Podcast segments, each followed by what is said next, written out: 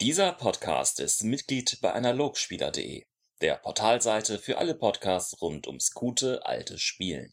Herzlich willkommen, sehr geehrte Damen und Herren, zum DSA Intime Podcast Folge 34. Und heute ist nicht nur der Philipp da, Ja, stimmt. sondern ein Gast und zwar Siggi. Hallo. Yay! Hey, einer unserer Hörer, der sich an uns gewandt hat mit äh, bösartiger, beißender Kritik, äh, gesagt, gar unser nicht. Podcast ist das Schlechteste, was er jemals gehört hat. Wir sind uninformiert, unlustig und uncharmant. Und deswegen haben wir mal eingeladen, Weil er recht um hat. das einfach nochmal nachzubohren. Ja, wir wollen doch mal. Band haben, damit alle euch, alle, ihr alle ihn hassen könnt. Oder mich. Oder dich, Florentin. Den Florentin nicht, den mag jeder. Dankeschön. Ja, äh, äh, Sigi, schon äh, langjähriger, sehr zufriedener Hörer von unserem Podcast. Äh, wie, wie bist du denn auf unseren Podcast gestoßen? Ja, überhaupt nicht langjährig, aber ähm, tatsächlich bin ich durch Zufall über iTunes drüber gestolpert und fand das großartig, dass ihr das macht und habe mir gedacht, Mann, das sind Ikonen des schwarzen Auges, von denen kann ich noch was lernen. Wie falsch du damals noch Und was kam bist. dann? Ja. Das Dann war mir nicht bewusst, dass ich so daneben lag, aber tatsächlich war es ähm, eine sehr schöne ähm, Anregung und Inspirierung. Und da habe ich mir gedacht, na, das ist doch super.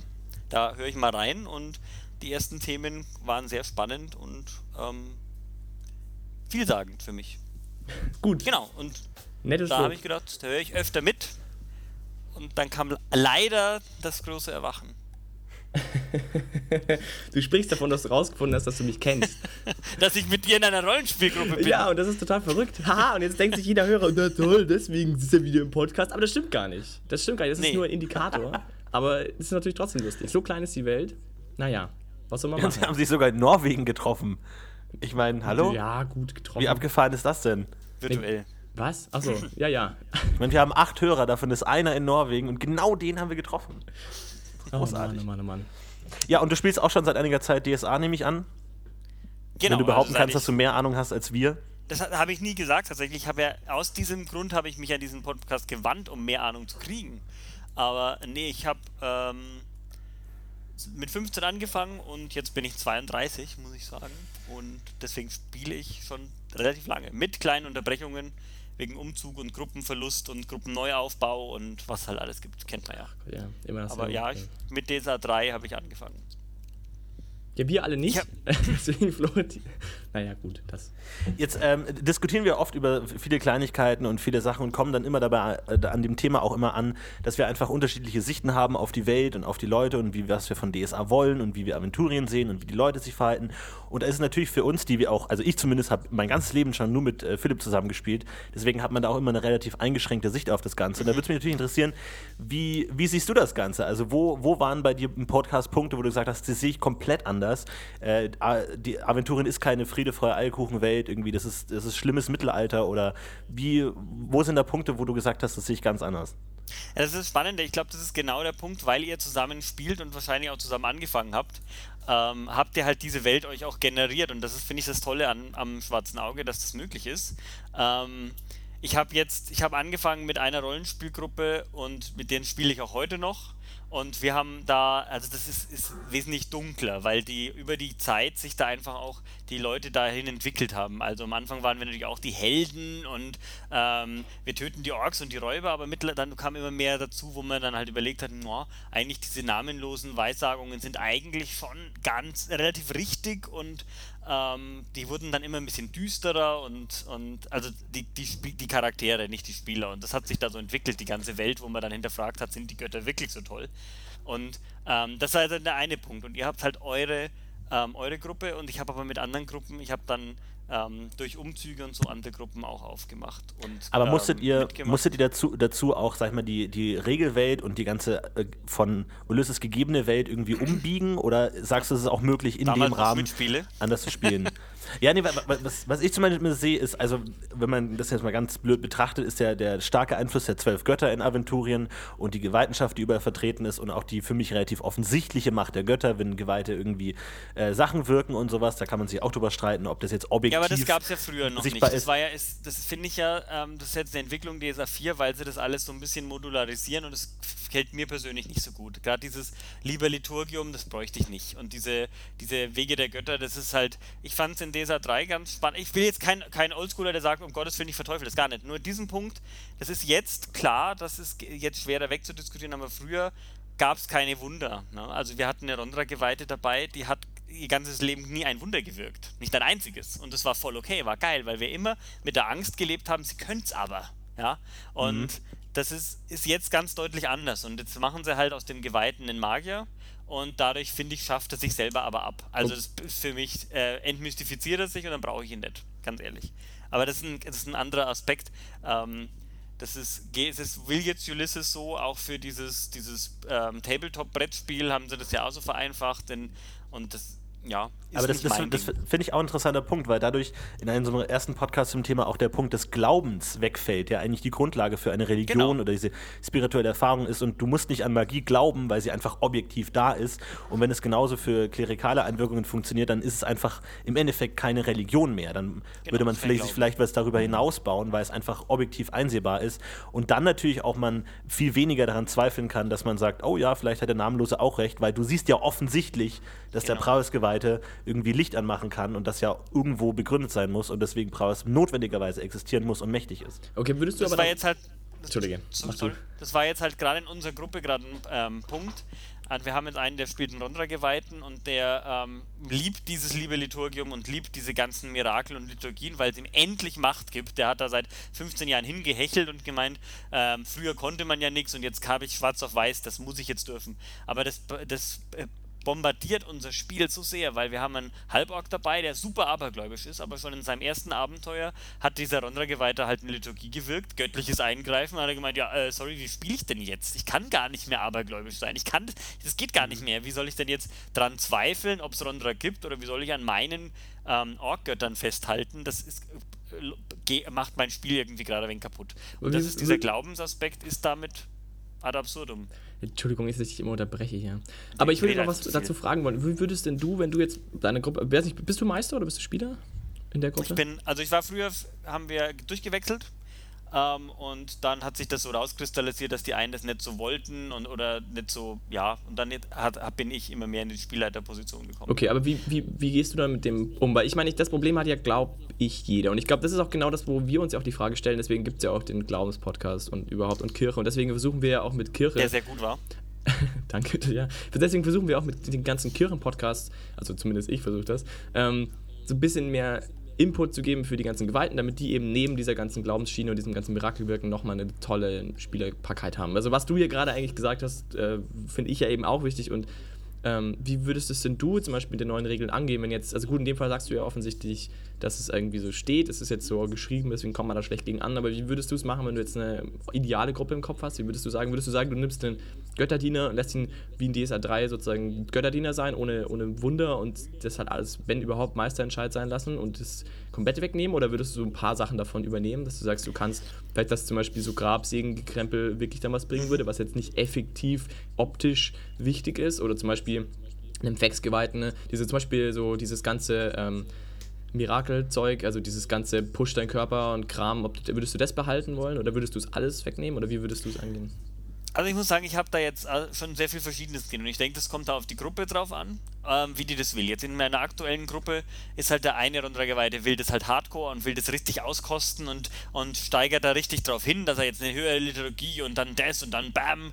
Und aber in der gleichen Gruppe ist jetzt eben dieser Halborg, der das völlig Low Fantasy machen will, ja. Und auch der der Undergast, der möchte eigentlich möglichst eine normale Mittelalter-Simulation mit ein bisschen ähm, Fantasy-Elementen.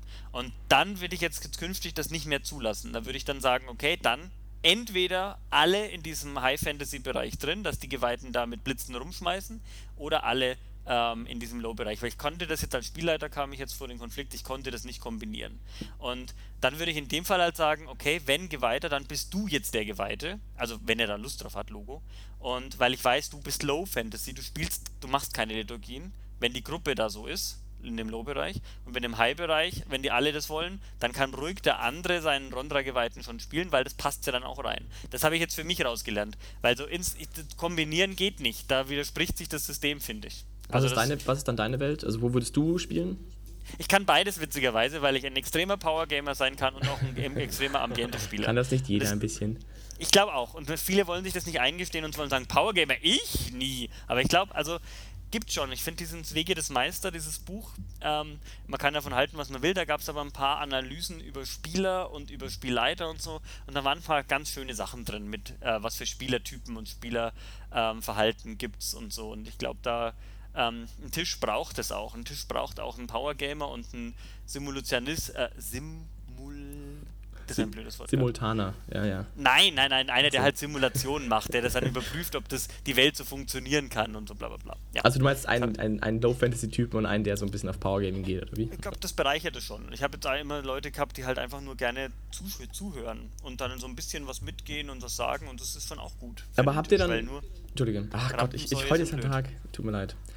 Ähm, alles gut. Ich wollte noch was anderes fragen. Und zwar, wie, habt ihr da noch Probleme mit der, mit der Welt selber? Weil ich meine, da hängt ja viel dran. Also in so einer Vorstellung von Kirchen und Glauben und überhaupt. Ich meine, das haben wir ja auch schon zu Genüge jetzt diskutiert. Und ich meine, man merkt ja immer mehr, ja. wenn die Kirche quasi wirklich Macht hat, also effektiv, magische schon fast Macht, dann kommt ja eine ganz andere Weltanschauung auch dann mit und dann kommt auch eine komplett neue äh, gesellschaftliche Auffassung mit. Da kommt ja eigentlich, ja. da müsste sich ja eigentlich logisch gesehen die ganze Welt verändern zu dem, was jetzt zum Beispiel wir in unserem Podcast besprechen. Das bedeutet aber auch, ähm, dass ihr in eurer Gruppe ja möglicherweise unterschiedliche Meinungen dann habt. Also unterschiedlich im Sinne von, jeder hat so ein bisschen seine eigene Vorstellung. Wenn dann zum Beispiel jetzt äh, irgendeine Problematik aufkommt und der Rondre Geweihte äh, der euer Auftraggeber ist, da irgendwie noch involviert ist, dann kann der auf der einen Seite möglicherweise mit, mit irgendwelchen Liturgien rumschmeißen und die Sache selber lösen, auf der anderen Seite eben überhaupt nicht, also wenn er das eben nicht tun kann. Und dann ist natürlich auch die Gruppe vielleicht nicht ganz klar, was jetzt, ob sie dem jetzt um Hilfe beten können oder nicht, weil sie aber nicht wissen, ob der jetzt das kann oder nicht kann. Also wie habt ihr da ging, Also ich finde, es ging, ging früher nicht darum, ob er es kann oder nicht, sondern es war so eher dieser, dieser Respekt, dieser angeborene äh, oder anerzogene Respekt vor dem und dadurch hat es dann trotzdem funktioniert. Also unsere Rondra-Geweihte hat halt auf den Tisch gehauen früher, ja, und hat gemeint, das macht sie nicht und wir haben alle oh, okay, gut. Ähm, und jetzt macht halt der Rondra-Geweihte ähm, das liebe Liturgium auf, ich mache das und jetzt musst du Respekt vor mir haben. Ja, dann macht er so bla bla bla, jetzt musst du. Und das ist anders, ist ganz anders. Und ich kann jetzt nicht einmal sagen, ob ich das eine jetzt idealisiere und das andere verteufelt, das gar nicht, sondern es ist, ist anders. Und die Welt, das war ja deine Ursprungsfrage, wie sich die Welt darauf ähm, darauf anpasst, glaube ich nicht. Also meine Aventuren hat sich insofern nicht grundlegend geändert. Das ändert sich eher über dieses ähm, Jahr des Feuers und jetzt haben wir da eine, eine brennende Stadt über dem und das, das, das ändert die Welt eher. Also Ulysses macht mehr Fantasy rein. Das haben wir jetzt gemerkt. Wir haben jetzt ein Anfängerabenteuer gespielt und ähm, in deiner Gruppe, oder? Da, da ging es dann in, in, in der, ja genau, in der, in der anderen Gruppe. Und da ging es halt dann um eine, um eine Feenglobule aus der Zeit gerissen und okay. ähm, tausend Jahre alt. Da habe ich mir gedacht, hey, das ist ein Anfängerabenteuer. Warum geht es hier nicht um Räuber? Warum geht es hier nicht um eine, um, es muss ja kein plattes, kein platter Plot sein, ja, sondern einfach nur ein ganz äh, schlüssiger, witziger und ähm, aber einfacher. Und warum, das war auch wieder, da hat der auch gemeint, so ja, eigentlich bin ich voll der weltfremde Hinterwäldler, aber ich habe jetzt schon alles gesehen im ersten Abenteuer, mhm. hat er gesagt. Danach so in der Reflexion. Und dann fand ich das voll schade, weil ich dachte, ich tue jetzt gerade der Gruppe was gut. Das sind jetzt Anfänger. Tue ich gerade was gut, indem ich so ein einfaches Anfängerabenteuer kaufe und das mache. Und na klar hätte ich das runter downgraden können und so, aber ich habe dem Abenteuer jetzt erstmal vertraut. Ne? Habe ich einfach gedacht, das wird schon passen, das wird schon. Aber das war dann für mich, und das ist der Punkt, den Ulysses gerade macht. Die machen absolut High Fantasy. Es ist nicht mehr. Ähm, das DSA, was ich jetzt kannte oder kenne. Und ich will hier nicht rumweinen, das soll jetzt nicht so klingen, sondern es ändert sich. Und das ähm, bekommt man nicht aus, glaube ich. Die Welt ändert sich. Vor allem, was ich da auch ein bisschen problematisch finde bei dieser, ich sag mal, Technisierung oder fast Bürokratisierung der Götter, also tue was Gutes und der Gott macht was Gutes für dich, ist, fällt auch irgendwie dieser Punkt der Moral irgendwie raus, weil man, das ist eigentlich fast wie, wie so Gesetze, die dann auch direkt belohnt werden irgendwie. Also Pete, du, du setzt ja da auch immer relativ viel aufmerksam drauf, dass wenn man sich aktiv mit den Göttern auseinandersetzt im Spiel und aktiv gute Dinge für die Götter macht, dass man dann auch irgendwie was zurückkriegt und irgendwie da, davon was spürt sozusagen. Aber dadurch fällt ja eigentlich dieser ganze Punkt der, der Moral weg, weil das ja eigentlich genau. die Moral eigentlich dafür stehen sollte, dass man es jetzt ohne eine Belohnung macht, sondern eben, weil man es für das Richtige hält und äh, darüber hinausgehend, dass man eben einen Nutzen davon hat. Es macht somit, wird eigentlich diese ganze, hey, was bin ich eigentlich als Held, was will ich eigentlich, warum sollten wir den jetzt retten, warum kämpfen wir gegen diese Orks, diese ganzen inneren Konflikte, die ja auch dieses Charakterspiel bereichern, äh, fällt eigentlich komplett weg, weil es immer offensichtlich ist, was richtig ist und was schlecht, weil die Götter geben dir eigentlich so als, als Meta-Perspektive immer vor, was zu tun ist. Sie geben dir immer vor, das ist das Richtige und das ist das Gute, weil auch, und ich, das finde ich auch mal ein wichtiger Punkt in solchen Universen, dass die Götter so stark auf der Seite der Menschen sind, mhm. habe ich auch mal das Gefühl. Die sind so, so, so gnädig und so wohltuend und so vernünftig und sie wie so Eltern, die den, den Kindern, den Menschen zeigen, was richtig ist und was gut ist, anders als jetzt in anderen Universen, wo die Götter vielleicht sogar gegen die Menschen arbeiten oder die Menschen ihnen völlig gleichgültig sind und dadurch ein komplett anderes Weltbild entstehen. Also wie, wie siehst du das da, die, die Ver Verbindung zwischen Göttern und Menschen?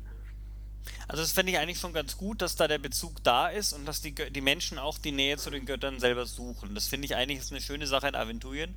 Ähm, aber das mit der Moral ist ein wichtiger Punkt, weil es genau dieser, dieser Konflikt, in dem den wir in Time gekommen sind mit der Gruppe, dass der Rondra-Geweihte, also ist ähm, schon länger her, der hat damals auch einen gespielt, ist, ist jetzt äh, wurscht, der hat, der war 15 Level, also 10 Level Krieger, dann 5 Level, dann ist er geweiht worden, 5 Level ähm, Rondra-Geweihter und der hat nie was gekriegt dafür, nie was gekriegt, weil nie was passiert ist. Ja, also es ist nicht so wie heute, ich drücke auf den Knopf und dann kommt das Wunder raus, ja, sondern es ist nichts passiert, weil ähm, die Götter sind zwar da, aber man muss halt dran glauben und sich das verdienen und erarbeiten. Und der ist dann wirklich so mit Stufe 18 abgefallen von seinem Ronda-Glauben. Hat gemeint, ihr habt nie was für mich getan und jetzt werde ich zum Namenlosen gehen und so. Es hat sich halt so entwickelt und das wär, würde jetzt im Normalfall gar nicht passieren, so eine Entwicklung. Geht gar nicht. Ja, aber das, das finde ich ja der, genau der, der interessante Plot, dass man auch sagt, man, man zweifelt an seinem Glauben. Richtig, um, um wirklich ein Ronda-Geweihter zu sein, musst du auch mal von deinem Gott alleine gelassen werden, um zu sehen, hey, ich mache das nicht nur für, damit ich was davon habe, eben, sondern weil ich eben komplett intern überzeugt bin von dieser Ideologie, von dieser Religion, ohne was davon zu haben. Weil sonst ist es, wie ja, gesagt, kein, kein, nichts Besonderes mehr. Ja, Dann ist es wie ein Chef, der dir Geld gibt, wenn du das Richtige machst. Ja. Genau, genau, Mirakel auf Knopfdruck heißt, ich gehe zu einem zu dem Novadi und sage, hier ist mein Prius-Wunder, du glaubst jetzt an Prius, weil äh, dein Rastulla macht übrigens nichts für dich. Und das, das, das, ist, ist, ist, halt nicht mehr so, so mystisch insgesamt.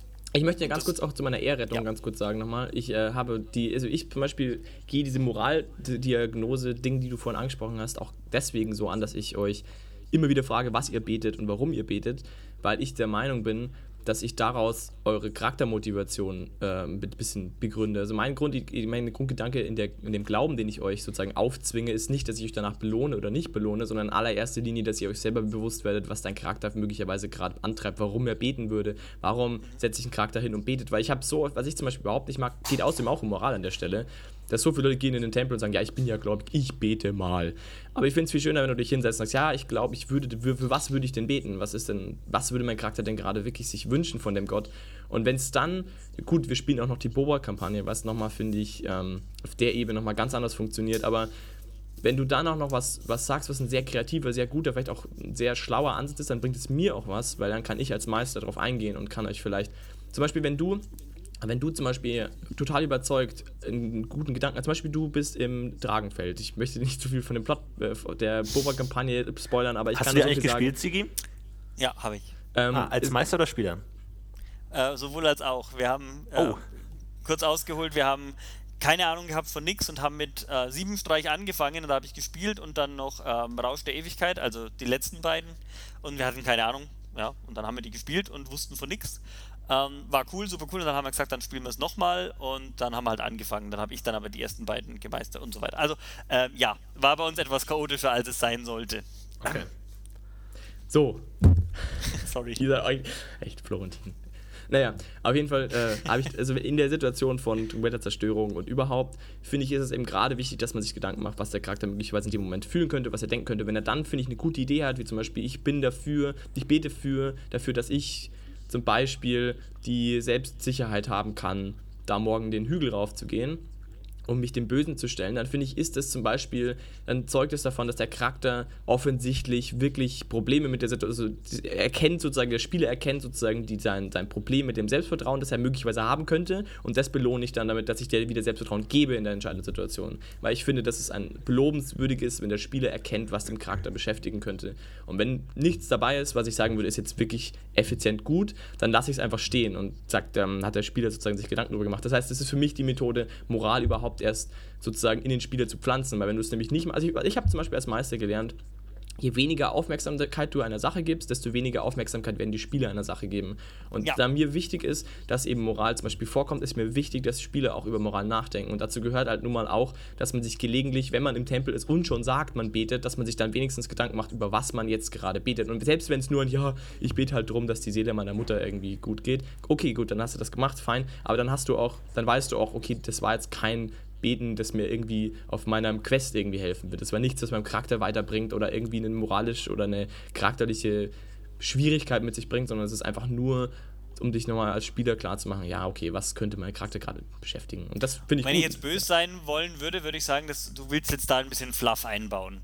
Aber das ändert ja nichts an diesem, diesem Crunch, den das System jetzt schon vorgibt. Diesen Crunch, ich ähm, würfle auf Liturgie A und bekomme Ergebnis B. Also Klar. es ist super, dass du das machst und das, glaube ich, belebt das Spiel auch und insofern wird es bei euch bestimmt harmonisch funktionieren. Tatsächlich ist das System jetzt aber schon so weit, dass es sagt, ähm, braucht es eigentlich nicht. Das ist schön, wenn ihr es macht, aber eigentlich braucht ihr es nicht. ja gut, aber ich Das meine, ist die klar. Entwicklung, die ich sehr bedauerlich finde. Klar, aber ich meine, das als ist ja jetzt Charakter irgendwie kein Ulysses-Rant, soll das jetzt hier gar nicht werden. Also, Nee, überhaupt nicht. Aber ich finde es da- ich find's auch gefährlich, diese Moralkomponente, das machst du natürlich nicht, aber diese Moralkomponente nur durch Götter zu äh, kanalisieren. Weil ich finde, auch, auch da ist es irgendwie, man betet, man opfert was dafür und dann gibt einem der Gott dann irgendwie irgendwas zurück, von, von mir aus auch nur moralischen Beistand oder irgendwie was in der Richtung. Das macht es, finde ich, auch wieder irgendwie so einfach, weil dadurch, dass irgendwie dann die, die Götter immer da sind und dir immer zuhören und dir immer irgendwie auch helfen können, macht es, wie gesagt, das immer so einfach, weil der, der Held nie für sich alleine steht irgendwie. Er nie selber überlegen muss, was finde ich denn, das richtig ist, wo, wo möchte ich denn hin, was sind denn meine Werte und Prinzipien, sondern sich immer direkt an den Göttern orientieren kann, weil sie eben immer mit offenen Armen dastehen und sagen, hey, bete zu uns, mach das. Und zum Beispiel, ich spiele den Schwarzmagier, der sich damit immer ein bisschen schwer tut, mit diesem, auch mit dem Beten und der halt vielleicht so ein bisschen äh, moralisch aus der Richtung kommt, okay, ähm, ich gehe vielleicht nicht davon aus, ich, ich, ich muss nicht den Göttern vertrauen, weil ich davon ausgehe, dass die Götter mir vertrauen. Also dieses sehr selbstbewusste, selbststehende Prinzip zu sagen, okay, wenn ich für mich das Richtige mache, aus meinen Beweggründen, weil ich es für richtig halte, ist es auch im Sinne der Götter und nicht notwendigerweise mit den Göttern anbandeln muss, so hey, ist es jetzt richtig, ich bete dafür, ich muss immer diesen Vertrag schließen, dieses Beten hier und da, sondern wenn ich für mich es selber schon richtig mache, stehen auch die Götter hinter mir, also eher so ein selbstbewusstes äh, Selbstbild da, da zu bauen. Ja, finde ich auf jeden Fall auch in Ordnung. Das kommt natürlich auch, wie gesagt, stark auf den Charakter an. Und in dem Fall, finde ich, funktioniert es auch. Man kommt, es muss halt auch ein bisschen dann auch ins, ins Gesamtbild auch passen und halt irgendwie an, an also sozusagen den Ereignissen auch folgen. Aber ich finde, das äh, ist auf jeden Fall auch die, die, ein, ein schöner Ansatz, gerade für einen Schwarzmagier, da einen schöner einen Weg zu finden. Aber was ich eben auch, finde ich, an der Stelle immer wichtig, doch trotzdem finde, ist, dass man die Götter nicht komplett rauslassen kann aus der Welt. Und das halt, weil halt die Selbstverständlichkeit, dass Götter existieren, ja nicht unbedingt heißt, dass sie auch eingreifen können. Also auch im Mittelalter gab es ja einen sehr extremen Götterglauben und da würde ich jetzt auch mal einfach behaupten, dass da nicht Götter geregnet hat, äh, Himmel, äh, Himmel Wunder geregnet hat. Ähm, ich finde, das ist halt einfach auch eine, eine ganz natürliche Sache, dass man sich damit befasst und die Frage sich selber stellt als Charakter oder als Spieler eben, wie der Charakter mit dem umgeht. Und auch wenn es nur eine Entscheidung ist im Sinne von, ja, okay, ich vertraue mir selber mehr, als ich zum Beispiel einem Gott vertrauen würde oder ich gehe nicht davon aus, dass mir ein Gott direkt helfen würde. Und ich würde ich trotzdem sagen, dass dieses Selbstverständnis, das prinzipiell mal glauben, da ist schon wichtig. Und der ändert ja auch, sag ich mal, vieles. Also ich finde eben gerade beim Schwarzmagier, der ja doch sehr frei ist in seinen Möglichkeiten, ne, ähm, solange der irgendwie dem, dem ja, eigentlich, selbst der, der wüsteste Schwarzmagier muss sich eigentlich trotzdem noch klar werden, wie er sich selber mit den Göttern irgendwie, wie er sich hinstellt. Und aber, wenn er selbst wenn er sagt, okay, scheiß drauf, die können mir nichts, weil ich bin cool und überhaupt und ich habe noch nie gesehen, dass sie was gemacht hätten. Wahrscheinlich sind die eigentlich machtlos, sind sie immer noch da. Und ich finde, der Frage muss man sich mindestens mal stellen. Sollte man nicht stellen, aber das ist ja auch in der echten Welt, wirst du auch irgendwann zu einem Prozess kommen, wo du dir Gedanken machst, was gibt es eigentlich sonst noch. Und das ist aber was anderes, als das draufgestülpt zu bekommen, wenn jetzt hier vor meiner Tür ein Buddha erscheinen würde, ja, ähm, der mich anlächelt und sagt, reib meinen Bauch und ähm, dir wird ewige Glückseligkeit zuteil, dann habe ich einfach größere Probleme, mich dagegen zu wehren, weil das ist viel zu dominant. Klar. Und gerade diese Götter, die im Hintergrund sind, die zwar da sind, die den Menschen wohlwollend gegenüber, aber nicht auf Knopfdruck agieren, das sind die, die ähm, spannend sind, weil die anderen sind einfach so Deus Ex Machina, die sind da, wenn ich sie brauche und wenn ich was Blödes mache, bestrafen sie mich und das ist, da, das ist nicht, ähm, Das ist Ja. nicht Religion. Hat das nichts, mit, einfach- hat nichts mit kreativen Charakterspiel zu tun. Genau, das sind halt einfach die e- eigentlichen Könige dann von Aventurien. Und das ist ja eine, eine Theorie, die fand ich ganz witzig. Was heißt Theorie? Ich habe das nie wirklich gespielt. Wir haben einmal so eine Myranor-Kampagne gespielt. Ähm, und da hat der Meister mir gesagt, dass die eigentlichen, die zwölf aventurischen Götter, ob das stimmt oder nicht, ich habe es nie nachvollzogen, ähm, dass die eigentlichen Götter die zwölf Erzmagier oder Archonten in Myranor sind. Und das war, hat er mir so gesagt. Ähm, ob das stimmt oder nicht, ist wurscht. Auf jeden Fall hat mich das total, das fand ich super spannend, weil es das ganze Konstrukt in Aventurien über den Haufen geworfen hat. So nach dem Motto, okay, krass, sind es jetzt gar keine Götter, sondern sind es dann nur halt so Supermagier oder so, die dann halt da so reinwirken nach Aventurien. Fand ich spannend und das nur einfach da zu dem Punkt, die Götter ein bisschen von dem Thron runternehmen, von dieser Dominanz. Das, glaube ich, belebt das Spiel. Ich glaube, wenn man sich so ein bisschen an, an unserer Welt orientiert, ist man auch nicht so falsch gelegen, wenn man halt sagt, okay, wir haben halt einfach Götter, die nicht so aktiv mitwirken können. Und deswegen finde ich eben, wie du auch sagst, ich finde die größte Schwierigkeit, ja gut, kann man so find, die größte Schwierigkeit finde ich jetzt ähm, eigentlich, dass zum Beispiel so, so, so Liturgien wie göttliches Zeichen, die ich einfach zu 100% schwierig finde. Also, ich meine zum Beispiel sowas wie ein Heilungssegen, gut. Ja, aber brauchst du den? Hat's kann den man den drüber streiten, aber ich finde, das ist noch irgendwie äh, besser noch irgendwie als jetzt ein Typ, der dann irgendwie einen Löwen beschwört, also ein Löwenruf irgendwie ist oder dann halt wirklich so ein, wie du ja sagst, so der Buddha vor der Tür steht. Da gibt's, ich meine, es gibt einige Liturgien, zum Beispiel Grabsegen ist so ein klassischer Fall. Der kann man. Den hat es aber doch früher auch einfach, den hat, da hat der Geweihte gemeint und ich segne das dann und mache dann noch ein Gebet Klar. und dann war das okay. Da hat doch kein Meister gesagt, ja okay, dann ziehe ich dir jetzt mal drei wie sechs Karma-Punkte ab und dann bleibt es jetzt gesegnet bis bla bla bla. Absolut. Ab Stufe 2 Dämonen ist es dann wieder Unheil. Das ist, das, das ist alles so eine, so eine Rechnungsschiene, die es, finde ich, gar nicht braucht. Mhm. Gerade in diesem geistlichen Bereich war das, ist, äh, finde ich, funktioniert das komplett ohne. Die Magier brauchen Kontrolle, aber wieso soll ich denn einen Magierphilosophen spielen? Wir hatten in unserer Gruppe einen, der hatte wirklich da so, der, der Geweihte hat was gemacht und dann hat der Philosoph gemeint, ja, aber es könnte auch anders sein. Und das war witzig. Und das, das funktioniert doch gar nicht mehr. Das ist doch ausgehebelt. Das Ja, dann kommt der, kommt der Geweihte halt jetzt hin und setzt ihm sein Sonnenzepter auf die Stirn und sagt, du glaubst gefälligst, was ich sage. Alles klar. Ja, schwierig. Aber wenn du jetzt schon von Magier sprichst, findest du dann zum Beispiel den Schritt jetzt, äh, ich, wir haben jetzt noch nicht über DSA 5 genau gesprochen, aber es wird ja jetzt eben auch so Zaubertricks und Magie kommen. Findest du sowas dann wiederum cooler? Weil das, da werden ja auch sozusagen Magier fancier, bunter, ein bisschen japanischer, sage ich jetzt mal, ein bisschen Ja. abgefanciter mit mehr so mit so ein ASP, Motorikus, ich hol was her, ich schieb was rum, Tricks, ich mach mal kurz ein kleines Licht an, glaube ich, ist auch okay. Also halt so Kleinkram, so ein Manifesto, so mal ein bisschen Element machen und so, alles für ein ASP, so kleine Zaubertricks. Findest du das zum Beispiel auch dann schwierig? ich. Nee, finde ich voll okay. Es ist aber auch meiner Meinung nach überflüssig. Der hat das früher Agekon, so kleine Gimmicks mit seinem Zauberstab oder mal ein Aoelitus mit Wind, äh, Wind. Also das war äh, auch möglich. Jetzt haben sie es halt ein bisschen differenziert und kleiner gefasst. Ist, ist absolut super. Es ist aber auch nichts Neues. Das war in Dungeons and Dragons gab es das schon immer. Insofern, ähm, ja, ist eine ne- Sache, die kann man übernehmen. Ist für den Magier nett. Ähm, Aber schön, dass du. Dungeons Dragons ansprichst, weil ich finde, genau da ist ja ein großer Unterschied, weil ich finde, Dungeons Dragons hat ja einen komplett neuen Ansatz eigentlich. Also, Zur Magie, absolut. Ja, und der deswegen- Magieansatz in Dungeons Dragons ist katastrophal im Vergleich zu DSA. Ich habe jetzt nur auf den Zaubertricks Okay. ähm, Punkt, habe ich, da gab es das halt auch. Ähm, die DSA in, in, in Aventuren, äh, die Magie in Aventuren ist genau das, was das Rollenspielsystem für mich spielbar macht, weil es so echt wirkt und so sinnvoll. Wenn, was, wenn ich was Kräftigeres spreche, dann spre mach- brauche ich länger Zeit und mehr Astralpunkte.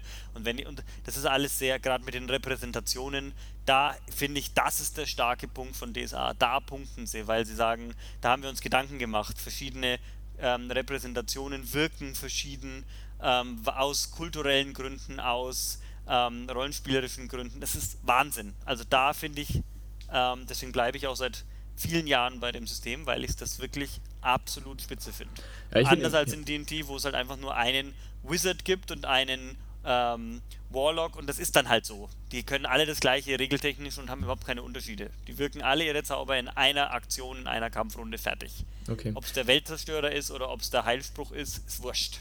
Aber würdest du dann auch zum Beispiel sagen, also was ich ja zum Beispiel ein bisschen Angst eben habe, also ich, ich kann, ich sehe auch ein, dass diese eine ASP-Tricks ziemlich viel praktische Sachen bringen und auch bestimmt, Spiel, also jetzt regeltechnisch gesehen, spielerisch auf jeden Fall Spaß machen und ich glaube auch Sinn machen. Aber ich sehe halt auch immer die, den Schritt sozusagen, ich meine, das ist ja immer eine Frage, wie du spielst. Das ist ja immer der Punkt. Ja. Ich meine, klar kannst du einfach die Regeln einführen und wenn sie niemand benutzt, dann mein Gott. Aber ich finde, dass du eben auch damit die Chance hast, dass Magier noch, noch fancier werden, noch bunter werden, noch schneller, also noch so catchier Noch werden. dominanter und damit vielleicht auch. Deut bitte? Noch dominanter vielleicht auch. Genau, und deswegen damit ist man, da wollte ich eben hin, gerade eben gesellschaftlich ganz anders aufgekommen, also aufschlagen. Und das finde ich zum Beispiel eine große Schwierigkeit, weil, wie wir auch im Magie-Podcast immer wieder gesagt haben, ich finde, das Magier ist halt für das einfache Volk Gott, ist eh schon Gott. Ich meine, der Typ macht nichts, kommt einfach nur in einer Magierrobe an und niemand weiß, was los ist. Und dann kann der Typ auch noch so kranken Scheiß raushauen, so Kleinkram, das halt wirklich offensichtlich Magie ist. Klassisches, der Buddha klopft an deine Tür, es gibt Magie.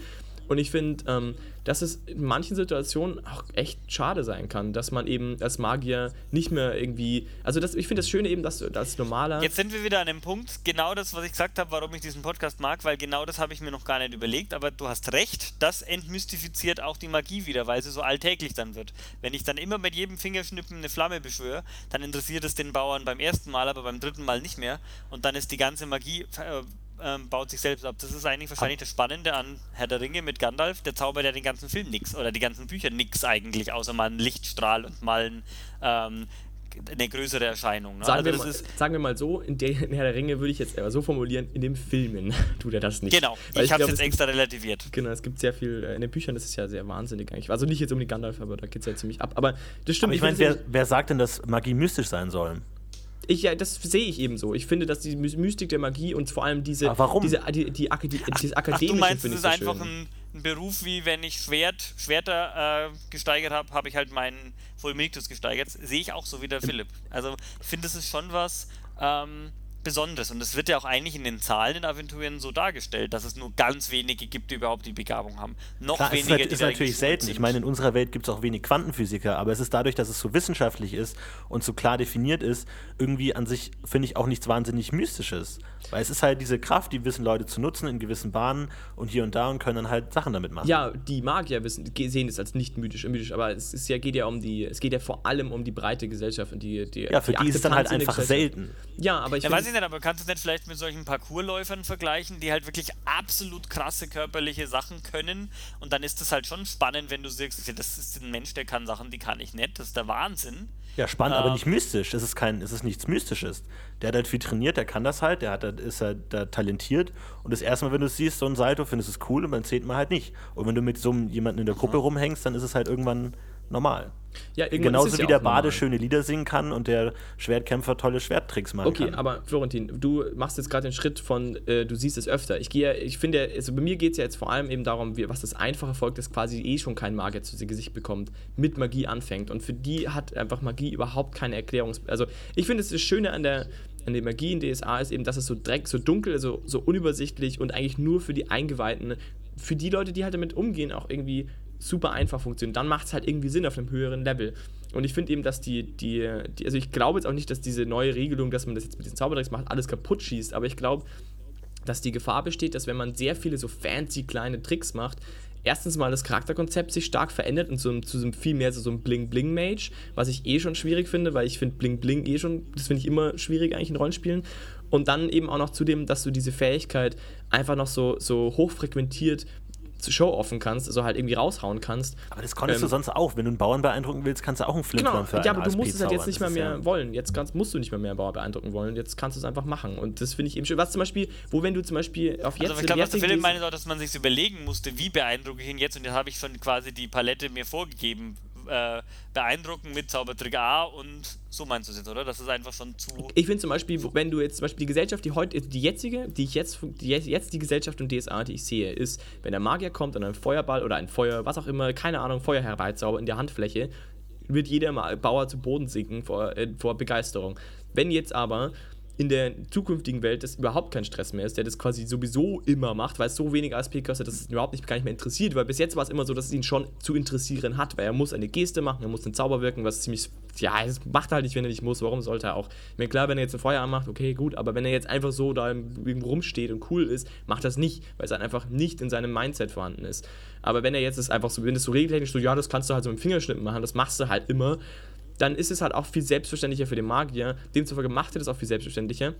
Demzufolge müsste die Gesellschaft auf diese Kleinigkeiten gar, ganz anders reagieren, weil die müssten das entweder schon gesehen haben bei einem anderen Typen oder halt eben das nicht mehr so toll finden. Das heißt, dieses ganze, keine Ahnung, ich fand es eben gerade so schön, dass ein Magier eben auch als nicht, nicht ohne Magie anzuwenden schon total schön zu spielen war. Ohne dass er irgendwas macht, einfach nur, dass er da ist und einfach niemand weiß, was er kann. Und ich finde, gerade das fand ich eben so schön an dieser magischen Profession, dass du halt eben, weil die, dass du das eben auch genießen kannst, so ein bisschen besonders zu sein. Und das kannst du natürlich immer noch, aber es wird dann viel mehr auf so eine, in so eine andere Richtung geschoben. Es wird mehr aus dieser mystischen Ecke weggeschoben in so eine, sag ich mal, Show-Off-Ebene, in so eine Bling-Bling-Hip-Hop. Ja gut, das, das, okay, das, das darf man nicht sagen, glaube ich. Aber ich weiß nicht, ich, mehr, nee, ich, ich, bin, ich finde es schwierig. Du hast schon recht. Es wird jetzt halt in Regeln gefasst, dass du jetzt das machen kannst und davor musstest du dir halt selber Gedanken machen. Und du musst es Gesten und planen. Und ich finde es auf jeden Fall, kommt immer darauf an, wie du spielst. Ich meine, du kannst sagen, okay, ich bin Bewegungsmagier, ich kann halt nur mal jetzt eine Motorikus schnipsen. Voll okay, finde ich vollkommen Verständnis habe ich dafür, wenn du sagst, ich komme aus Betana und ich bin halt nur mal Bewegungsmagier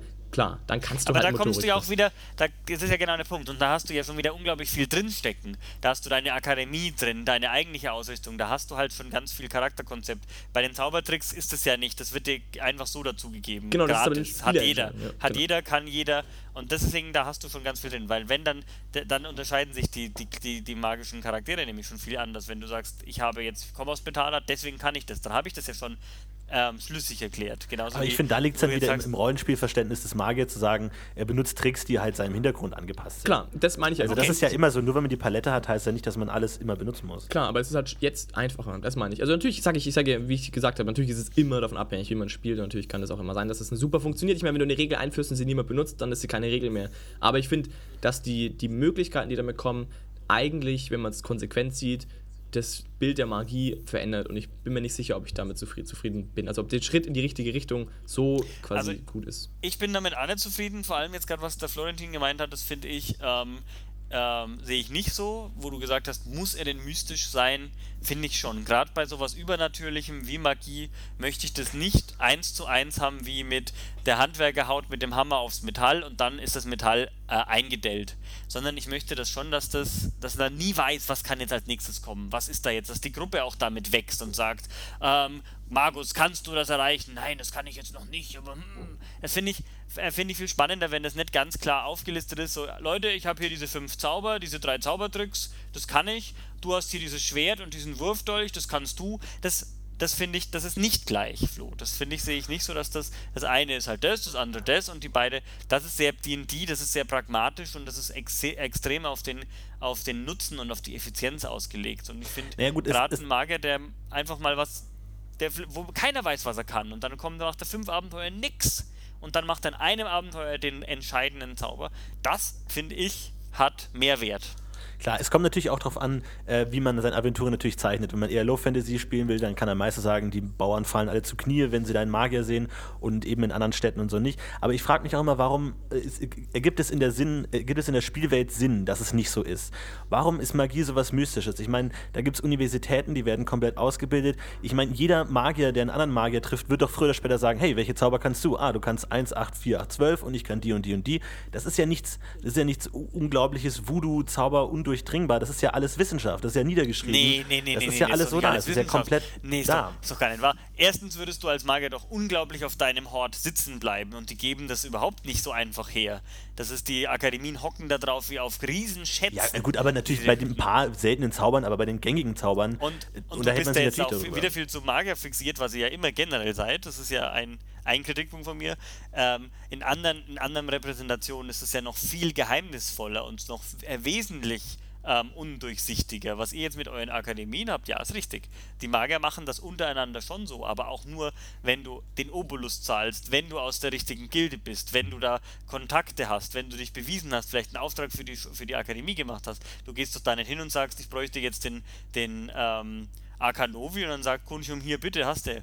Also, ja, das, das meine ja ich nicht. So. Das, das, davon rede ich gar nicht. Ich rede davon, dass Magier nicht in einer religiösen, mystischen Art über Zauber reden, sondern in einer komplett pragmatischen, wissenschaftlichen Art darüber reden. Absolut. Weil sie so gelernt haben. Natürlich haben sie. und Hexen zum Beispiel Klar, das ist ja was anderes. Da, da würde ich auch sagen, dass man da irgendwie mystisch. Okay, da, da gebe ich dir recht, da bin ich sehr einseitig auf Magier be, äh, betrachtet.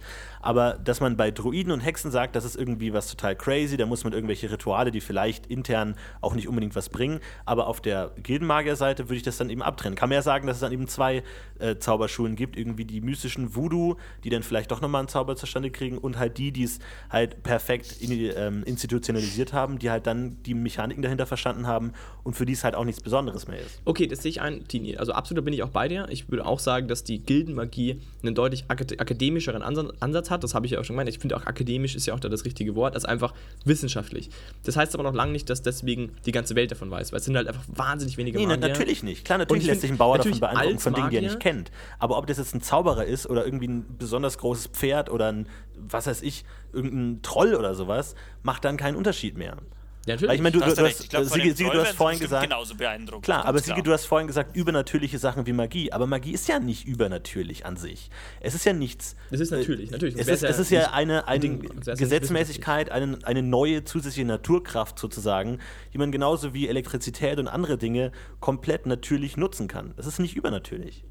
Absolut, okay, das, das stimmt schon, aber demzufolge, aber ich finde dennoch, dass die, dass die, das Sehe ich Weltbild nicht so. auf Na, Magie, Magie an sich ist freilich übernatürlich. Ja, aus unserer Magie Sicht, aber nicht aus übernatürliche Sicht. Sachen erreichen kannst. Du kannst damit Leute stark machen wie einen Troll. Das ist übernatürlich. Ein normaler Mensch kann sonst nicht stark sein wie ein Troll. Das ist eine übernatürliche Sache. Ja, Ihr aus seht es unserer ja aus Sicht. mo- Moderne. Genau. Nein, du siehst es Nicht aus aus der aventurischen Sicht. Sicht. Aus unserer Sicht mache ich mit, mit Elektrizität, kann ich genauso Kräfte bewegen, die, ähm, und das ist alles logisch, aber damals ja nicht. Plötzlich verwandelt sich dieser Mensch fünfmal so hoch oder macht sich zehnmal so dick. Das ist übernatürlich. Das haben die Leute so noch nie gesehen. Und das haben, die haben keinen Fernseher, die haben keine Kommunikationsmittel. Das haben quasi 99% so noch nie gesehen. Okay, aber die Frage ist, was meinst du mit übernatürlich? Wenn jemand, der noch nie einen Fernseher gesehen hat, einen Fernseher sieht, wird er auch ausflippen. Aber Elektrizität ist nicht übernatürlich. Genauso wie Magie in Aventuren nicht übernatürlich ist. Solange Natürlich ist es besonders Natur und ist, speziell und total Ja, dann nach abgefahren. deiner Regel sind aber dann auch nicht übernatürlich. übernatürlich. Dann ist ja alles Das ist genau der Punkt. Wenn, wenn diese neue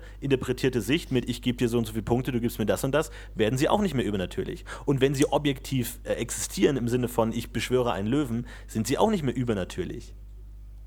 Ja, absolut. Ich meine, ich würde auch sagen, dass Magie natürlich ist, im Sinne von natürlich in die Welt integriert, aka berechenbar, wenn Aber sie ist nicht notwendigerweise normal. Das, da gebe ich vorausgesetzt- natürlich recht. Vorausgesetzt, man versteht die Einflüsse der, der Magie zu 100%, könnte man immer vorhersagen, was passiert. Das kann man nicht, wenn man nicht die Magie komplett verstanden hat, Aber das, aber ist, das man ist schon sehr weit. doch DSA in dem Sinn, dass sich das jetzt alles so entwickelt hat und aufge... Äh, also so, diese, allein dieses Zauberentdecken, dass das alles, das ist doch alles sehr mysteriös gewesen. So plötzlich nur Betana hat den Feuerball und dann kommt die Barbara-Zeit und jetzt wird der Feuerball an andere Schulen weitergegeben. Betana hat ihn aus Kunchum bekommen. Das ist, äh, was ihr sagt, ist sehr, sehr pragmatisch. Sehr, ja, jetzt können Feuerball... Das ist, das ist, Nee, aber das, da widersprecht ihr gar nicht. Dieses, Aber da dieses, widersprecht dieses ihr gar nicht. Das ist- das ist doch genauso- In der Barbarat-Kampagne finden sie raus, dass es Kraftlinien gibt und das ist total geil. Das ist so, wow. Ja, aber es ist ja nicht, das ist ja deswegen nicht übernatürlich. Es ist ja auch so, dass im Zweiten Weltkrieg hatte das eine Land die Atombombe, die andere nicht. Und das ist ja dann auch eine, eine Nutzbarmachung der Technik, die die eine Land kannte und die andere nicht. Und irgendwann wurden dann irgendwelche anderen Quantengeschichten entdeckt, die zwar immer schon da sind, aber halt noch niemand wusste. Genauso wie bei der Magie. Es ist natürlich abgefahren und mächtig und krass, aber nicht übernatürlich. Aber vielleicht streiten wir uns dann nur über aber das Wort ja übernatürlich. sich. Übernatürliches. Ja, eben, das ist das störende Ja, aber Wort, Götter sind übernatürlich. Aber die stehen halt über der Natur nicht in so unserer vorgesehen Sicht. in der Welt. Es war doch in der Welt die Menschen als Menschen und dann hat Martha gefrevelt, weil sie die Menschen toll fand und hat ihnen die Magie geschenkt. So, oder Magie auf die Welt gebracht. Und das ist doch da der Bruch des Natürlichen. Da hat sie das Natürliche gebogen und hat da was reingebracht, was nicht reingehört. Okay, okay, aber dann, dann, dann, so- dann geht es um, gerade um natürlich und unnatürlich. Weil du, also du, wir glaube, wir reden vom selben Ding. Also Florentin, du sagst, also wenn man jetzt sagt, übernatürlich bedeutet ähm, quasi nicht der, dem Plan folgen, dem Brei ausgewählt hat, dann ist es übernatürlich, weil es Aber das ist ja eine religiöse Sicht, Komisch, zu aber- sagen, was ist normal Aber und wenn was du ist sagst, nicht natürlich normal. im Sinne von, es ist einfach da und es verhält sich, mal vorausgesetzt, man würde es verstehen, gleich. Also man könnte theoretisch die Magie verstanden haben und dann könnte man das Ding wie Elektrizität auch bearbeiten. Das würde ich schon so sagen, weil gerade das mal wieder auch Sinn machen, dass du mit einer höheren Magiekenntnis und viel, wenn du dich viel mit Magie beschäftigst, du einfach mehr leisten kannst und äh, das macht schon irgendwie Sinn. Aber das ist dennoch für die allgemeine Bevölkerung und für jeden, der sich eben nicht damit befasst, übernatürlich. Genauso wie wenn ich jetzt als Physiker irgendwas mit Teilchen und Quarks und überhaupt und wie schafft man es denn überhaupt nicht, diese unsichtbare Teilchen in, durch einen Collider zu jagen und dann irgendwelche Kollisionen und Bar und Buff und dann sieht man das auch noch auf irgendwelchen Messgeräten. Kann man auch sagen, das ist übernatürlich. Nur heutzutage ist man halt aufgeklärt genug zu sagen, ja, ist halt Wissenschaft, das können die halt irgendwie. Aber wenn ich jetzt halt in die mittelalterliche Welt gehe, dann würde halt da vielleicht nicht jemand sagen, ja, ist halt Wissenschaft, das können die halt irgendwie, sondern bei der die Weltansicht ist einfach eine andere. Die haben halt keine wissenschaftlich geprägte Weltansicht, sondern eine glaubensgeprägte Weltansicht. Und demzufolge ist auch diese Magie nicht wissenschaftlich erklärbar für normale Menschen, weil die mit Wissenschaft nichts am Hut haben. Für die ist es halt nur im Glaubenskontext zu erklären und dann ist es übernatürlich, weil Glauben ist übernatürlich und damit demzufolge muss es auch irgendwie übernatürlich sein. Es gibt kein steht nicht irgendwo geschrieben, wie das funktioniert, also muss es irgendwie nicht, also irgendwie komisch. Und ich finde, dass das auch, darum geht es auch. Ich meine, natürlich, dass Magier selbst dem Ganzen wissenschaftlich gegenüberstehen, dem stimme ich ja auch voll zu. Und das finde ich auch wichtig, dass Magier diese akademische diesen akademischen Einfluss hat. Aber ich finde, dass die, dass die Normalbevölkerung und dass die Magie im Spiel, also quasi wie der Magier auf andere Menschen wirkt, nochmal was anderes ist. Und das finde ich dann eben wichtig. Und das da finde ich es eben auch entscheidend, dass, dass der Magier als Akademiker und als, als Magier sozusagen schon alleine durch, also durch diese Fähigkeit und durch das überhaupt, dass er da überhaupt was machen kann, schon besonders wird. Und dass ich eben, ich will eben nicht unbedingt einen Magier haben, der Fans mit Lichtblitzen rumballern kann, mal so nebenbei so mit dem Schnipsen und irgendwelche Sachen bewegen kann, weil ich finde, dass das dem, dieses Magiebild einfach aufräumt und eigentlich eine komplett andere Weltsicht über Magie, weil dann wird es eben ziemlich bald klar, also dann kommt man nämlich ziemlich bald zu dem Punkt, wo es eben dann nicht mehr übernatürlich wird. Also im Sinne von, der Bevölkerung, also nicht mehr, es ist nicht mehr so besonders, dass man als einfacher Mensch sagen, noch sagen könnte, es wäre übernatürlich, sondern der muss, der muss irgendwann, genau wie beim Buddha eben vor der Tür, müsste irgendwann mal einfach der Bauer einsehen, okay, Magie ist halt da und das kann man wohl offensichtlich gut und gerne einfach mal so machen, ist halt so. Und ich finde, da geht viel verloren, was gerade die, die Magie im, im, so im, im alltäglichen Auffassen so irgendwie hergibt. Und außerdem glaube ich auch, dass die ganz normale Bevölkerung, wenn sie mal mit Magie was zu tun hat, wenn überhaupt, dann ist es meistens wirklich fancy Zeug. Weil wenn halt irgendwo so ein, keine Ahnung, magische, weiß ich nicht, Kraftlinie durchläuft und ein Baum riesengroß wächst zum Beispiel, dann ist das halt übernatürlich. Und das ist halt, was ein Bauer einfach nicht verstehen kann und was ja selbst ein Magier noch nicht verstehen kann. Und ich finde, das sind ja die Sachen, die auch gerne mal mit so einem einfachen Bauern auch in Kontakt kommen, wo dann heißt, ja, jetzt hier war gerade Magie am Werk und jetzt ist auf einmal dann Wassergrün. Ist ja fancy, keine Ahnung, was da schief lief. Aber ich finde das ja eben gerade das Schöne irgendwie an der Magie, dass du in einem dass das Normale, dass, dass so viel Magie noch nicht erforscht ist, dass du schon fast sagen könntest, es wäre übernatürlich. So ungefähr. Stimme ich dir zu. War jetzt ein gutes ähm, Resümee eigentlich. Ach ja. Mensch. die Magie. Aber du hast schon von anderen Repräsentationen gesprochen und ich finde, also Sigi, äh, ich finde auch, dass du, also wie, ich, nur mal so ein kleiner Ausblick, also ich finde eben, das ist immer unser Problem, wir haben auch noch nicht drüber gesprochen, über andere Repräsentationen, weil es immer schwierig ist, finde ich, einen guten Podcast rumzustricken. Ähm, weil wir sie noch nicht gespielt haben. Das stimmt nicht, aber... Also ich habe noch nie was anderes Ja, du bist ja auch Find komisch. Ich krass. Ich Bei euch in der Gruppe gibt es echt sehr viele Gildenmagier. Ich habe aber schon, ich habe schon alles eigentlich gespielt. Ich habe auch schon sehr viele Gedanken gemacht über andere Repräsentationen und ich äh, habe, glaube ich, sogar alles schon gespielt. aber ich, ich finde eben, das Problem ja, ist. Wirklich, immer, hast du schon mal einen Kristallomanten gespielt? Ja. Oh, wirklich? Ja. Okay, gut. Dann tatsächlich. Aber nur ein Abenteuer gebe ich zu, aber habe ich gespielt. Und ich habe mich mit den Regeln halt befasst mal, sagen wir mal so.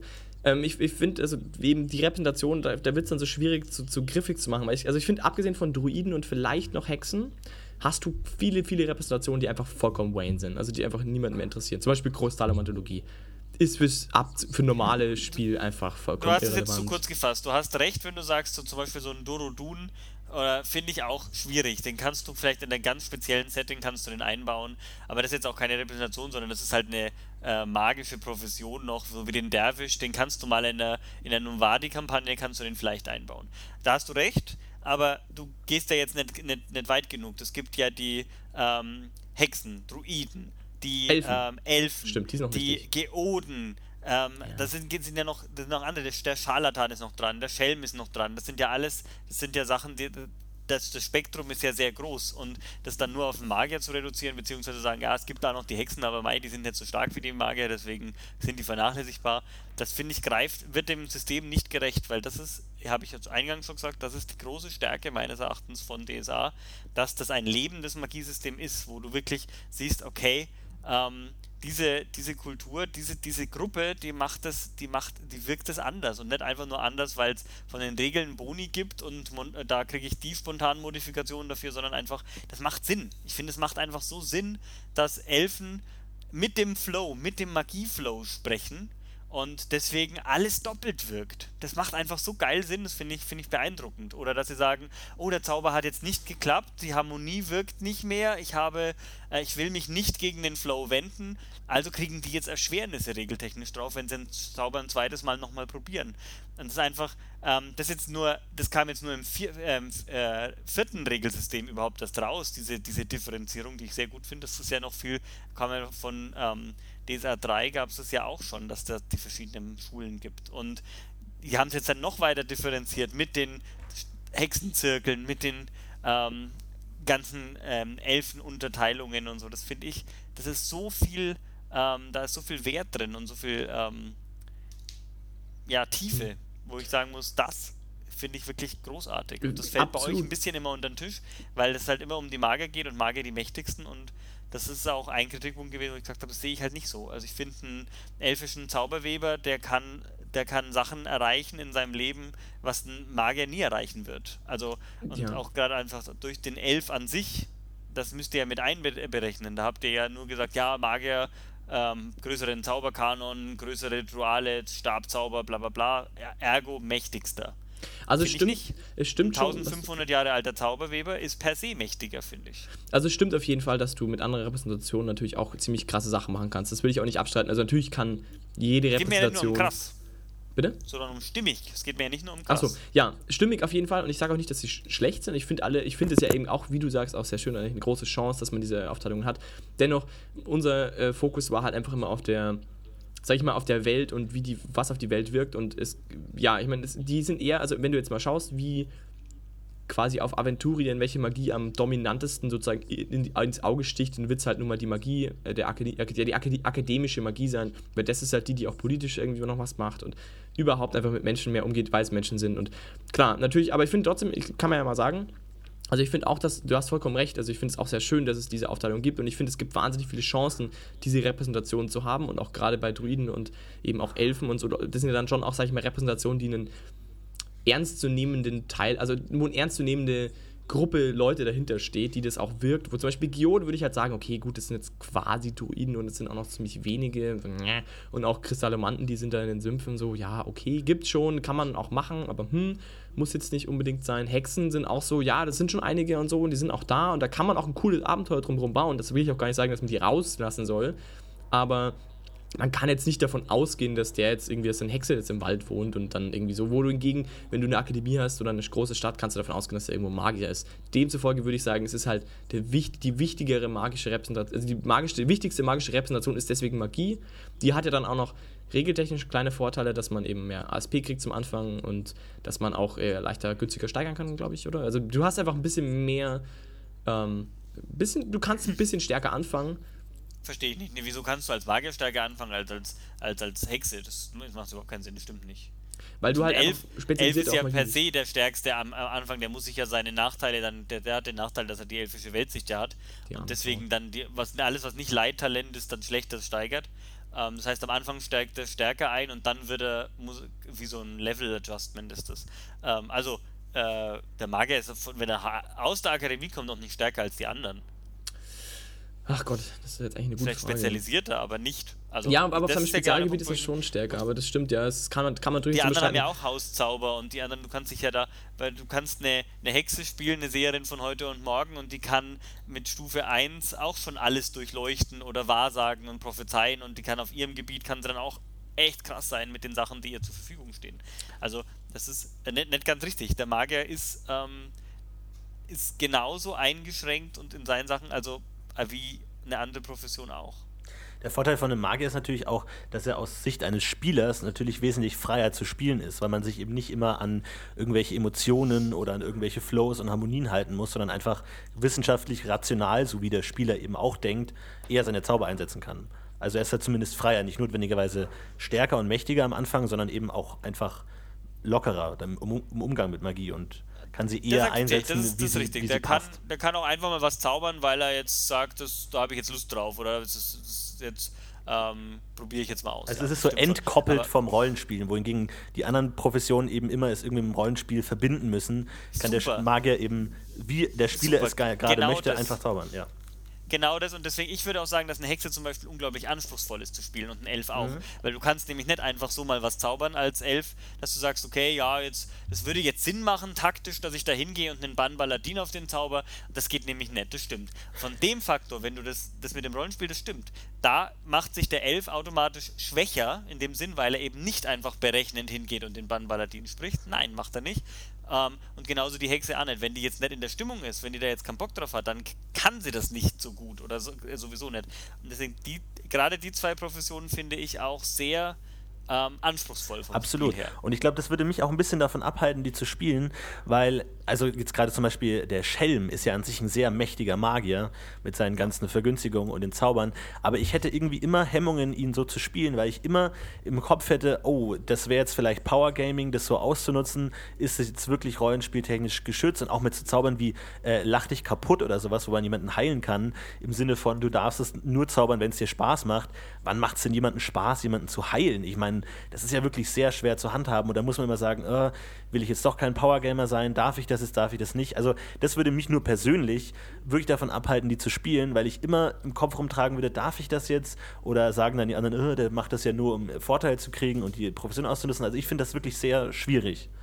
Aber das ist jetzt ein echt super Punkt, wo du jetzt wirklich dann, das ist ein ganz anderer Aspekt, wie ihr da vorher rangegangen seid, gesagt hat, der Magier ist der dominanteste und der mächtigste und. Es war der, immer im Hintergrund, es war immer im Hintergrund. Ja, das, dann, dann ist alles okay, dann nehme ich alles zurück und ihr seid super. Aber der Punkt, den ich wirklich unterstreichen will, ist, dass die anderen halt auf jeden Fall auch, also ich meine, gerade die, die Elfenmagie ist ja wesentlich älter und die uralten hochelfischen Zauberlieder, das, da kann der Magier überhaupt nicht damit konkurrieren. Das sind ja neue Fuzis dagegen. Und deswegen, die, den Aspekt, finde ich, den müsst, kann man völlig aus, ähm, aushebeln.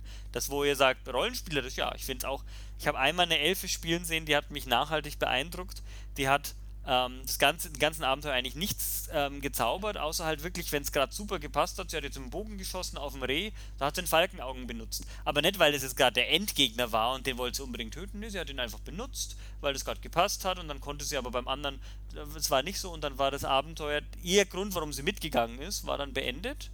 Und dann hat sie zu der Gruppe gesagt, ähm, lebt wohl und ist gegangen und hat den Charakter nie wieder gespielt. Und sie fand ihn super, den Charakter, aber hat gemeint, es gibt in-game überhaupt keinen Grund weiterzugehen. Gibt's nicht. Mhm. Also gehe ich wieder zurück zu meiner Sippe. Dann habe ich gemeint, Wahnsinn, krass, hat es durchgezogen und fand ich wirklich beeindruckend. Und das ist der, das Problem, stimme ich im Flo zu, wenn du einen Elfen überzeugend spielen willst und nicht einen powergamischen, halbelfischen Krieger, der voll Benikti spricht und sich mit Armadrutz bufft, das hat mit der Elf, mit Elf kaum was zu tun, dann ist das echt herausfordernd. Genauso bei den Hexen. Druiden sind noch ein bisschen menschlicher. Ähm, haben aber ganz andere, andere Motivationen, finde ich immer. Also ja. bei Druiden finde ich, das Schwierigste, was ich mit Druiden immer, wo ich nicht weiß, wohin, ist immer, wo ich, ich habe einfach keine Ahnung, was die konkret machen. Die sitzen an ihren Kreisen da und schauen, dass die Natur, die Elemente ausgeglichen sind. Aber ich meine, was heißt das denn? Also das ist so für mich so, okay, der lebt halt da. So ein Einsiedler, Punkt. Ist glaube ich auch schwer, den aus seinem Hain rauszukriegen. Da brauchst du schon eine gute Geschichte. Bei meinem eben, Akademiker, weil, weil der rausgeht, zum Studieren und zum Wissen anzuhäufen, ist halt die Intention schon mal insgesamt viel offensichtlicher. Aber warum sollte der Elf seine Sippe verlassen? Warum sollte der Druide seinen Hain verlassen? Das sind, das sind ähm, ist auf jeden Fall per se schwieriger. Denn beim Durodun brauchen wir gar nicht überreden, finde ich, kriege ich überhaupt nicht hin, warum der ja, gut. Ähm, Ach, das war ja mein Boberat-Spieler, äh. Also, das haben wir schon okay. hingekriegt. Aber wie ist es denn bei dir generell? Würde mich jetzt mal interessieren. Äh, legst du den großen Wert auf Hintergrundgeschichten von Charakteren, also als Spieler und auch als Meister?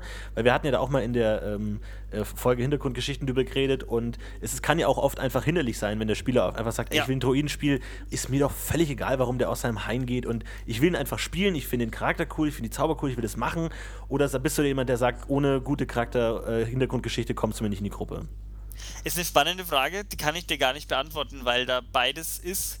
Ähm, wir haben früher, wenn ich mich an früher erinnere, da haben wir gar keine Geschichten gemacht. Also gar nicht. Weil mit 15 würfelst du dir den Charakter zusammen und sagst doch go und dann entwickelt sich das über die Jahre und das hat da super geklappt. Und die, der Charakter hat sich über die Jahre spielt dann so geformt, dass er plastisch war und toll war. Du war hast die Anfangscharaktere bis zum Ende durchgespielt. Wir haben die äh, bis Borberat, wir haben die gespielt bis, also ich habe meinen Charakter gespielt bis Level 13 komplett und die anderen halt bis 18 und dann wurde es ein bisschen abgespaced. Aber das ist nicht der Punkt. Der Punkt ist, da haben wir uns überhaupt keine Gedanken gemacht davor, sondern da war halt einfach nur wirklich, da waren wir jünger und da haben wir das Abenteuer dann quasi auf uns einwirken lassen. Und jetzt, das, das, das Coole ist, ich habe jetzt einen anderen Meister auch, ähm, der will halt wirklich Bilder von dem Charakter. Er will ähm, eine DIN A4 oder zwei DIN A4 Charaktergeschichte, Hintergrund. Warum nimmt man dieses Talent? Warum diesen Vorteil? Er will alles begründet haben und da macht man emotional binde ich mich da extrem an den Charakter, weil ich mir schon so viel Gedanken mache. Aber es gibt auch schon so viel vor und ich weiß gar nicht, ob das das Rollenspiel tatsächlich bereichert. Weiß ich nicht. Also deswegen bin ich da auch hin und her gerissen. Auf der einen Seite schränkt es dann wieder ein und wir haben dann mit Level 1 schon total komische Leute, die überhaupt nicht mehr ja. weltoffen und neugierig sind, sondern schon echt ähm, abgespaced und da gehe ich nicht hin, weil der Großcousin meines Vaters hat da eine, ein Haus und ähm, da bin ich, habe ich eingebrochen, weil da meine äh, aber äh, meine Totenangst und halt, weißt du, da kommen dann so abgespaced ja, ja, Sachen ja. raus, wo ich mir denke, du bist ein Level 1 Charakter, verdammt, du willst dahin. Ja, da müssen wir jetzt gar nichts drumherum erfinden. Das ist der Nachteil. Der Vorteil ist, man ist, man gut, man wird ja auch älter und man will dann vielleicht auch einfach sich logisch mehr durchdenken. Warum ist das jetzt so und so? Haben wir früher nicht gemacht. Also ich habe beides und ich habe mit beiden guten Erfahr gute Erfahrungen. Ähm, deswegen kann ich dir die Frage nicht beantworten, Flo. Ich glaube aber jetzt, in, je älter man spielt, äh, ist und je, je tiefer man reingehen will ins Spiel, desto wichtiger ist es, dass der Charakter stimmig ist. Stimmig, glaube ich, ist auf jeden Fall wichtig. Glaube ich auch. Also denke ich, denke ich für mich auf jeden Fall auch. Bin ich auch immer ein großer Fan davon. Ich habe zum Beispiel so nie das wirkliche Problem gehabt, dass dann Abenteuer behindert worden wären. Aber was ich immer so schön finde, ist, wenn man eben viel Charaktergeschichte sich überlegt, dass man dann im Spiel selber auch an unvorhergesehenen Stellen Spiel generiert. Also ich finde, es kann eigentlich nur kann eigentlich nur dem, dem Spiel bereichern und das finde ich eigentlich ganz schön. Finde ich nicht. Es gibt halt wirklich von ganz bei, bei den Nachteilen gibt es schon Sachen, die das Spiel behindern. Wenn dann jeder denkt, er spielt seinem Charakter konform, ja, und das tut er meistens dann auch, aber insgesamt ist es dann absolut weder plotfördernd noch gruppendienlich, wenn du dann irgendwie sagst, aber meine Prinzipientreue verbietet mir das und das. Okay, aber bei mir ist mein, meine Angst vor da und da, wo ich dann dir nicht zustimmen kann. Alles klar, aber ich habe hier in der Vergangenheit das erlebt und deswegen kann ich das, weißt du, wenn du dann zwei, drei mhm. Spieler hast, und das habe ich jetzt auch schon öfter mal gehabt, die dann an sich charakterkonform spielen, aber trotzdem, ähm, es bringt, bringt nichts es führt zu nichts. Es gibt nicht ein, ein, Gruppenbinding, dass du sagst, die Gruppe ist jetzt äh, fester zusammen und mag sich mehr, sind Freund, keine Freundschaften deswegen mehr gegründet, dass du gesagt hast, ich habe ein tolles Rollenspiel und deswegen ist da jetzt ist das, also von daher das ähm, auch das Abenteuer überhaupt keine Seite weitergespielt. Ist dann die Frage, ist es dann sinnvoll? Ist es zielführend? Aber dann ist Oder ist der Zielführungsgedanke sowieso der Fehler am Platz, sondern es geht nur darum, dass man spielt? Weiß ich nicht. Dann, da schließt sich eben genau die Frage an, was ist denn dir dann wichtig? Also was macht, also wo willst du hin mit Rollenspiel? Willst du dann eine Geschichte durchleben oder geht es dir um Charakter? Also geht es dir um Charakterentwicklung, geht es dir um ja, ja, genau, Charakterentwicklung oder. Das ist eine gute? Frage. Wir haben einen Mirhammer Schwarzmagier bei uns in der einen Gruppe und der ist ähm, ein echter Arsch. Also wirklich ein Arsch. Es macht keinen Grund, Echt? dass er Kann ich mir überhaupt nicht ist. vorstellen. Es, es, hat überhaupt keinen Grund, dass er in der Gruppe ist. Er begründet es immer mit, ja, er will Macht sammeln und das sind seine Schergen, die ihm dafür, dazu helfen. Die Gruppe hasst ihn, ja. Und wir Was? haben ihn halt outgame. Ja, er ist ein Arsch. Also er ist halt einfach ein Arsch. Florentin wimmert gerade, aber er spielt auch eine Schwarzmagie aus mir. Okay, ja. gut. Und ähm, ja, er. Es ist halt ganz schwierig, weil wir haben uns dann auch Outgame mit ihm zusammengesetzt und gesagt, also den kannst du so nicht spielen, das geht nicht.